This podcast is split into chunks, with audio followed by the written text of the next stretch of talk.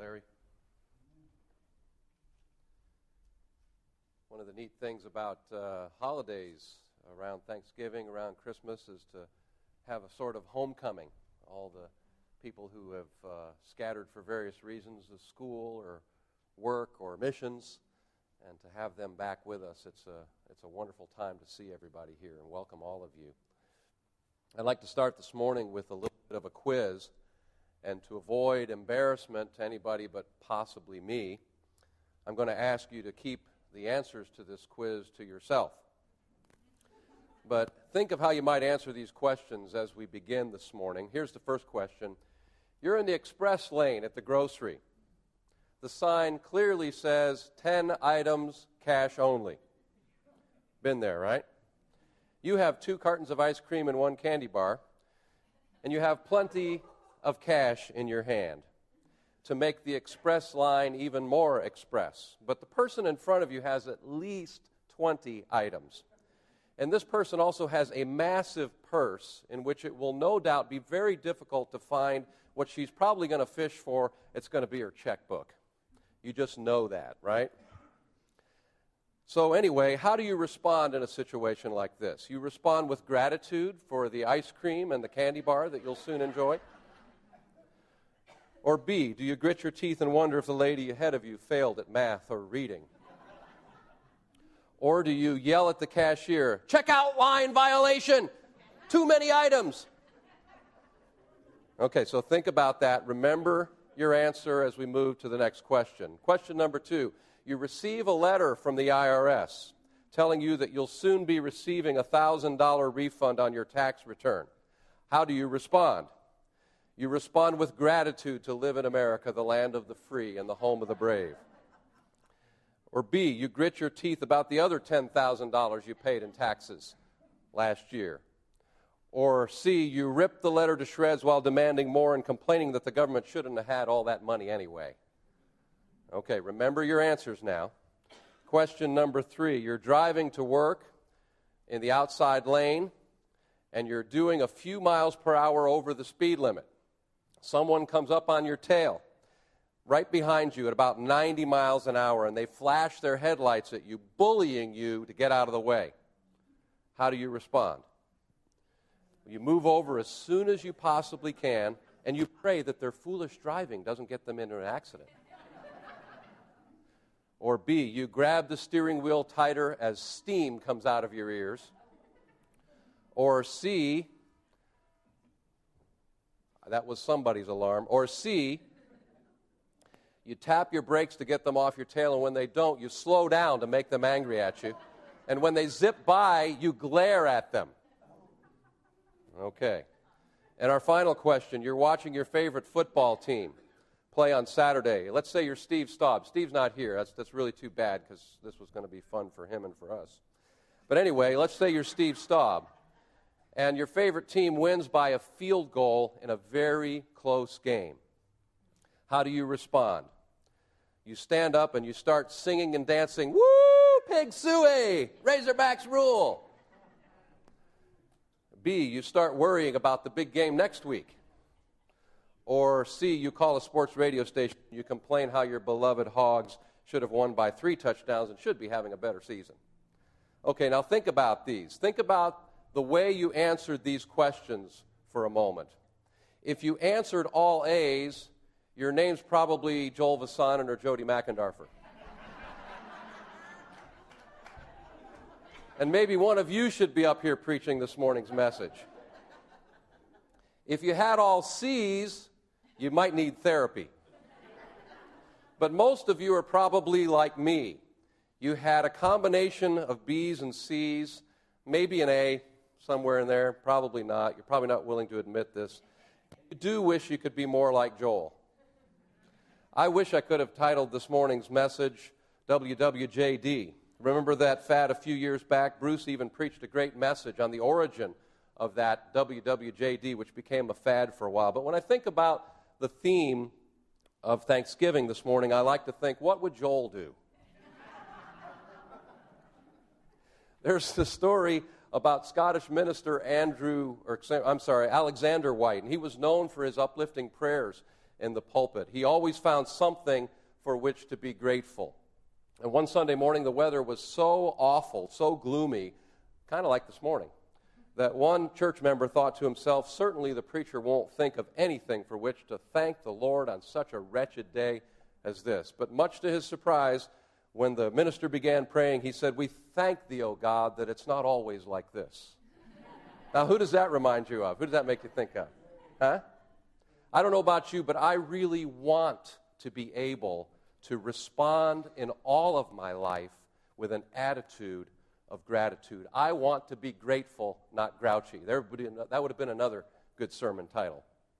And as we begin Thanksgiving this week, and then Advent season next Sunday, when we remember the indescribable gift that God gave to us in the Word made flesh who dwelt among us, it's a wonderful time to explore what the Word of God teaches us about gratitude. If you have your Bibles this morning, turn with me to Colossians chapter 3. We're going to read verses 12 through 17. We're going to spend a lot of time, and this is our primary text today. Put on then as God's chosen ones, holy and beloved, compassionate hearts, kindness, humility, meekness, and patience bearing with one another, and if one has a complaint against another, forgiving each other as the Lord has forgiven you, so you also must forgive. And above all these, put on love, which binds everything together in perfect harmony. And let the peace of Christ rule in your hearts, to which indeed you were called in one body, and be thankful. Let the word of Christ dwell in you richly, teaching and admonishing one another in all wisdom, singing psalms and hymns and spiritual songs with thankfulness in your hearts to God. And whatever you do, in word or deed, do everything in the name of the Lord Jesus, giving thanks to God the Father through him. Did you notice something important here? You're all smart, I'll bet you did. In the space of three verses, the last three of the six that we read, we see the admonition from the Apostle Paul to the Christians in the Colossian church to be thankful. Just the repetition alone makes me think it must be pretty important, maybe pretty central to this passage of Scripture. Here in this passage, we see Paul encouraging the believers to live up to what they are as God's chosen ones. That's how he begins. You're God's chosen ones. You're holy. You're beloved. Imagine what the church would look like if we lived our lives among one another, faithfully practicing the things that Paul wrote about here to the Colossians. Now, I'm not implying that these things aren't happening here at TCF. I think they are. But let's think about a church that got really good at applying these things.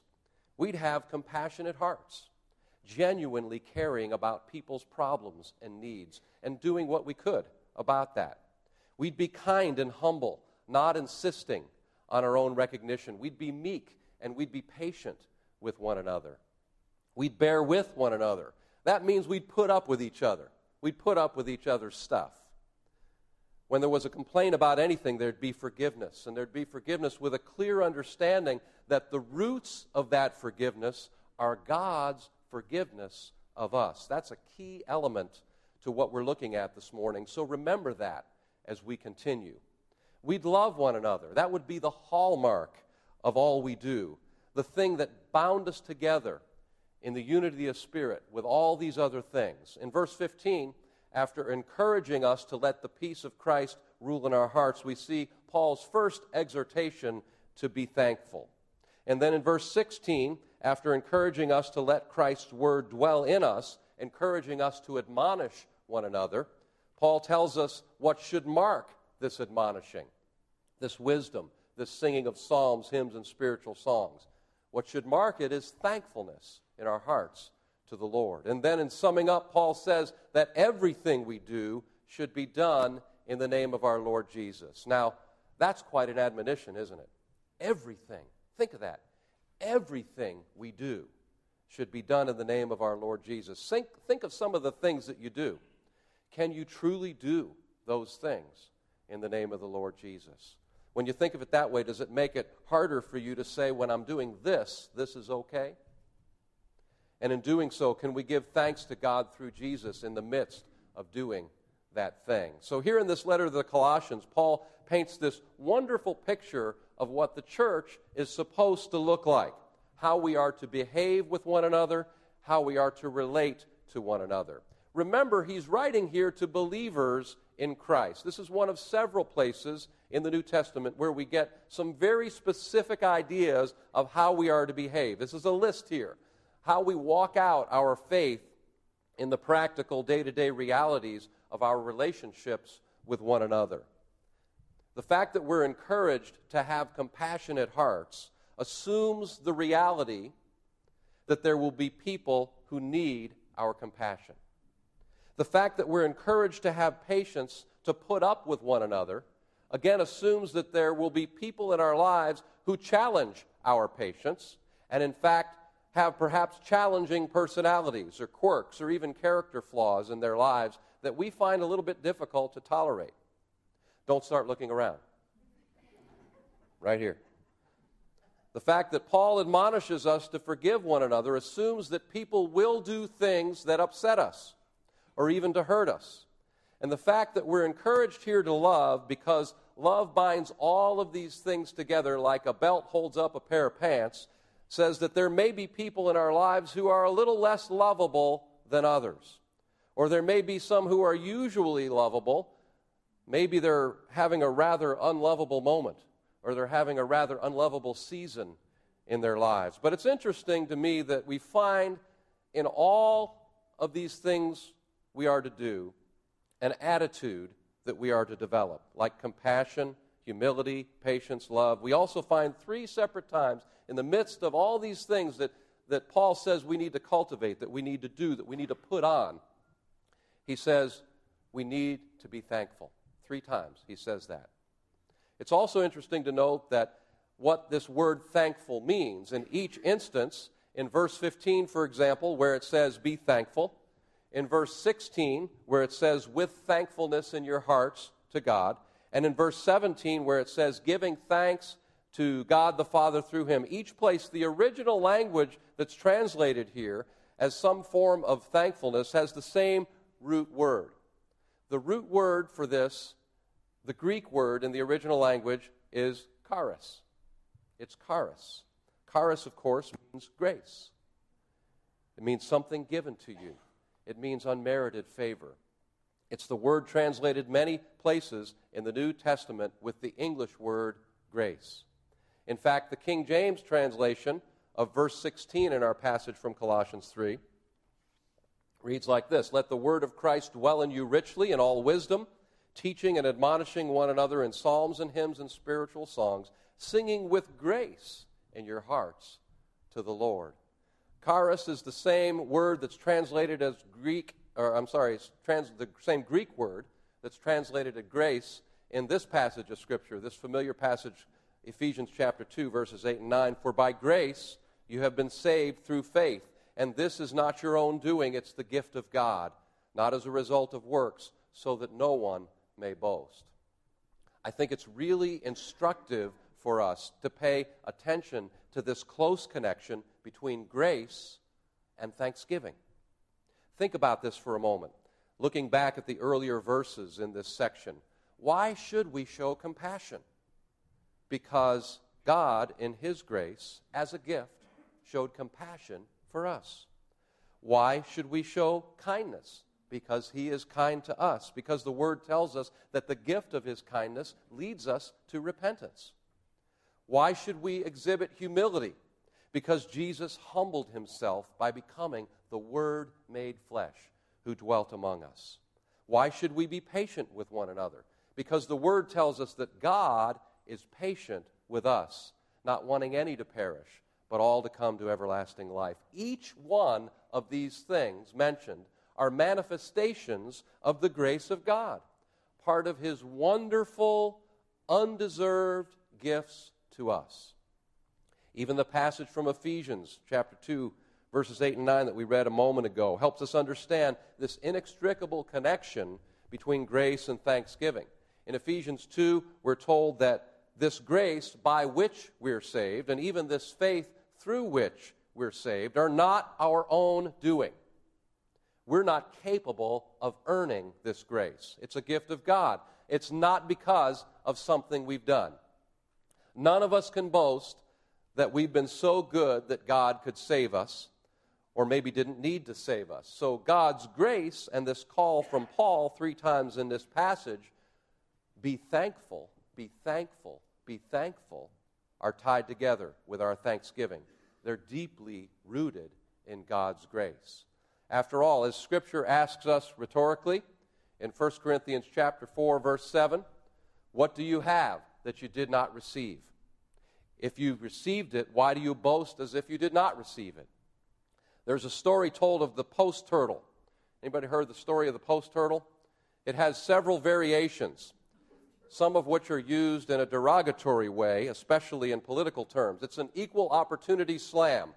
Regardless of whether your leanings are Democratic or Republican, either party can use this to describe someone they don't like. One version of the post turtle story goes like this You know he didn't get up there by himself, and he sure doesn't belong up there. He doesn't know what to do up there, and you just wonder what kind of an idiot put him up there in the first place. Okay? But I prefer another more instructive story I heard about the post turtle and how it relates to what we're looking at here this morning. It takes the first part of what we just saw, the story I just read to you, and it leaves the slam off at the end. Alex Haley, he was the author of Roots. You remember Roots, popular television miniseries, very popular book in the 70s.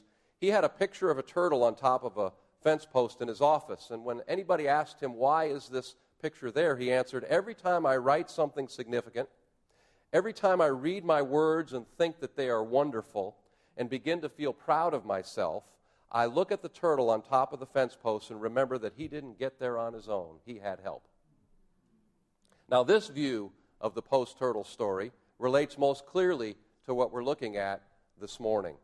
This is the foundation of our gratitude. This is how we can have an attitude of gratitude. We must remember that we got here with the help of God and that He is the provider of every blessing we have. And I would go a step further and say it wasn't just God's help. Help implies that we could contribute something on our own efforts. This turtle didn't have help getting to the top of the post, someone put him there. Think about it, right? God starts with His grace his generous, merciful heart toward us that gives us life, that saves us from sin and allows us to enjoy so many blessings, none of which we've earned and none of which we deserve in any way. That's true no matter how talented you are. That's true no matter how hard we work. Our talents are given to us by God. The ability to work at all is given to us by God. What do we have that we did not receive? Of course, that's a rhetorical question. The answer, of course, to that question is nothing. There's nothing we have that we haven't received. In James chapter 1 verse 17, this might be the post-turtle verse. Every good and perfect gift is from God. So thanksgiving is very clearly rooted in God's grace toward us with that understanding of the roots of this admonition to be thankful, let's go back just for a moment to the passage of Scripture that we're focusing on this morning with this idea in mind. Colossians chapter 3, verses 12 through 17. Starting with verse 12, it says, Put on then as God's chosen ones, holy and beloved.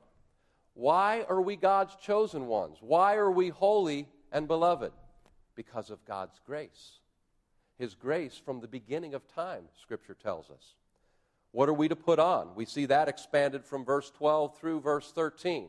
Compassionate hearts, kindness, humility, meekness, and patience, bearing with one another. And if one has a complaint against another, forgiving each other. As the Lord has forgiven you, so you also must forgive.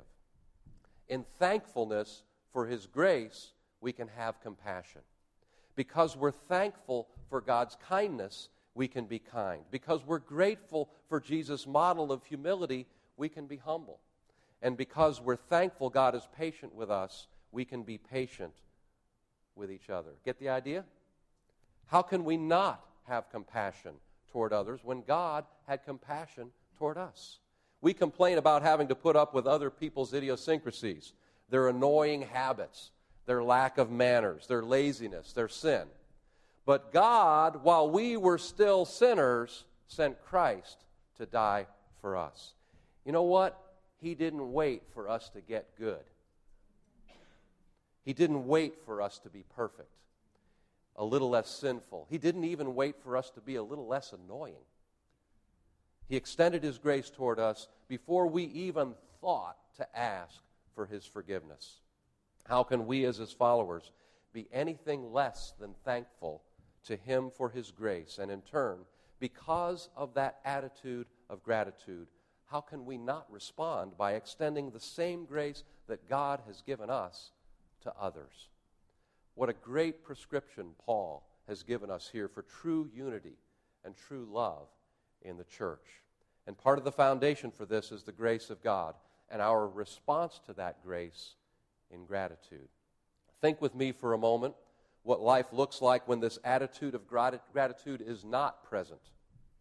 Let's do the old college thesis. Let's compare and contrast. You remember that? Right in the blue book, it says compare and contrast these two things. Let's compare and contrast the state of gratitude with the state of ingratitude. There's a story of a man who goes to a rabbi and complains, Life is unbearable. There are nine of us living in one room. What can I do? And the rabbi answers, Take your goat into the room with you. The man can't hardly believe this, but the rabbi insists, Please, just do as I say and then come back in a week. A week later, the man comes back looking more distraught than ever. We can't stand it. The goat is filthy. The rabbi says, Go home and let the goat out, and then come back in a week. A radiant man returns to the rabbi a week later, exclaiming, Life is beautiful. We enjoy every minute of us now. There's no goat, just the nine of us. so, what do we learn from this, huh? We have this human tendency to compare don't we? But when we compare our current state with something worse, it often leads to more gratitude, doesn't it? And trust me, there's always something worse. And I know what many of you are going through here this morning, but there's always something worse. In his book, Folk Psalms of Faith, Ray Stedman tells of an experience that a preacher named H.A. Ironside had in a crowded restaurant. Just as Ironside was about to begin his meal, there was a man who approached and asked if he could join him. There wasn't any room at any other tables. So Ironside said, Sure, have a seat. And then, as was his custom, he bowed his head in prayer. And when he opened his eyes, the other man said, Do you have a headache? No, I don't have a headache. And the other man said, Well, is there something wrong with your food? And Ironside said, Well, no, I was simply thanking God as I always do before I eat. And the man said, Oh, you're one of those, aren't you? Well, I want you to know that I never give thanks. I earn my money by the sweat of my brow, and I don't have to give thanks to anybody when I eat. And I just start right in. And Ironside said, Yep, you're just like my dog. That's what he does, too.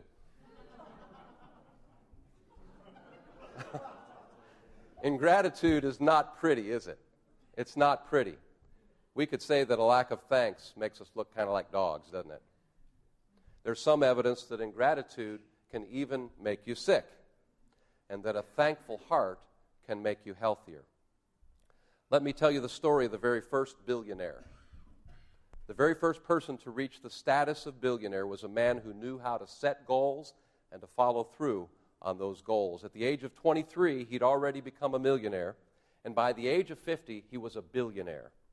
Every decision, every attitude, every relationship was tailored to create his own personal wealth, and power. But three years later, three years after he became a billionaire, at age 53, he became ill and his entire body was racked with pain and he lost all the hair on his head. In complete agony, the world's only billionaire could buy anything he wanted, but here's the irony he could only digest crackers and milk. An associate wrote he couldn't sleep, he wouldn't smile, and nothing in life meant anything at all to him. His personal, highly skilled physicians predicted that he would die within a year. And that year passed very slowly because he was in agonizing pain throughout. And as he approached death, he awoke one morning with the vague remembrances of a dream that he'd had. He could barely recall the dream, but he knew it had something to do with not being able to take all that he had acquired with him into the next life. The man who could control the business world suddenly realized he wasn't in control of his own life, and he was left with a choice. So at that moment, he called his accountants, his attorneys, and his managers, and he announced that he wanted to channel his vast wealth to hospitals, research, and mission work. And that day, John D. Rockefeller established his foundation. This new direction eventually led to the discovery of penicillin for cures for malaria, tuberculosis, and diphtheria. The list of discoveries resulting from his choice is just enormous. But perhaps the most amazing part of Rockefeller's story, you're probably thinking, gee, I didn't know he died at 54. He didn't. The moment he began to give back a portion of all that he had earned, something changed. I don't know if his body chemistry was altered or what it was, but something changed. And it was so significant that he got better. And he lived to be 98 years old. Rockefeller learned gratitude and he gave back from his wealth. We can learn to be grateful. We can learn to be grateful. Now, if that wasn't true, why else would Paul encourage us to cultivate this attitude if we couldn't learn it? Ungrateful people cannot be happy. Psalm 92 1 says, It is a good thing to give thanks to the Lord. Now, why is that? Does God need our thanks? You know, I think we might be able to make a case that God likes it, that God enjoys it, that God appreciates it. But Scripture tells us God doesn't need anything. He's not up there pining away like we probably would be. He's not up there pining away wishing we would be more grateful so he could feel good about himself. When we do things for people and they seem ungrateful, it's annoying and frustrating to us, isn't it? But God doesn't get frustrated. So, why is it a good thing for us to give thanks to the Lord? Why is it a good thing for us to cultivate an attitude of gratitude? I believe that it's at least in part because God knows it's good for us. I believe God knows it's good for us. He knows that we need it. Learning to be thankful is the best prevention possible against taking anything for granted, against thinking we deserve anything good. Again, what do we have that we did not receive? Let's remember again that Paul was speaking to believers here. He was outlining this whole long list of attributes and attitudes we want to cultivate. And these attributes are largely focused on how we relate to one another. Several years ago, a professor at the University of Nebraska conducted a group of studies called the Family Strengths Research Project. And the researchers identified six qualities that make for strong families. But the first quality, and one of the most important to be found in strong families, was the quality of appreciation. Families that are strong are strong in part, the research concludes, because family members express to each other their appreciation for what the members of the family do and for who they are. In a similar study, another researcher looked into the effect of praise in the workplace. His study showed that the ratio of praise to criticism in the workplace needs to be four to one before employees feel that there's a balance. In other words, there must be four times as much praise as there is criticism before they feel good about their work, before they feel good about the environment that they work in. Now, isn't this consistent with what we've seen in the scriptures this morning?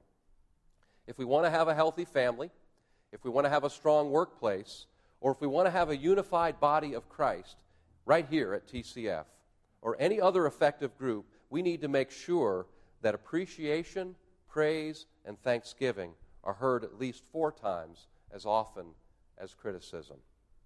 All our actions are to be accompanied with thanksgiving. It says in Philippians 4 6. We are to engage in every duty, not only in the name of Christ, but with thankfulness for strength and reason for the privilege of acting so that we may honor him, and with a grateful remembrance of the mercy of God that gave us such a Savior to be an example and guide. He is most likely to do his duty well who goes to it with a heart overflowing with gratitude to God for his mercies. And he who is likely to perform his duties with the most cheerful fidelity is he who has the deepest sense of divine goodness in providing a Savior for his lost and ruined soul. Thanksgiving is the foundation for all that Paul encouraged the Colossian Christians to do in their relationships with one another. Paul knew, as this commentary notes, that those most likely to exhibit this kind of Christian character and behavior are those who have the deepest, most abiding sense of God's goodness and grace towards them, leading to a heart that's overflowing with thanksgiving and gratitude to God. Jesus said on the cross, It is finished. What that means is that salvation is something outside of myself, something with which I had nothing to do. I add nothing to it, I take nothing away, I just receive it as a gift from my Lord. And the rest of my life is spent not in working for my salvation, but the rest of my life is spent in praise and gratitude and love for what Jesus has done for me. So, as we this week enjoy family and enjoy friends, and we eat our turkey dinners and our pumpkin pie, let's remember God's grace and goodness, and let that be the foundation for our thankful hearts. Amen? Thank you, Heavenly Father, for these wonderful admonitions in your word to be thankful. We're grateful, God, for all you've done for us. We're grateful for the mercy of God. We're grateful for the grace through which we are saved. We're grateful, Heavenly Father, that while we were yet sinners, Christ died for us. Father, let the understanding of your grace be a true foundation for our thankful hearts. Thankful for the things that we have, thankful for the things that you've done. Father, cultivate in each one of us, we pray, an attitude of gratitude founded fully and completely on the grace of our Lord Jesus Christ. In Jesus' name we pray. Amen.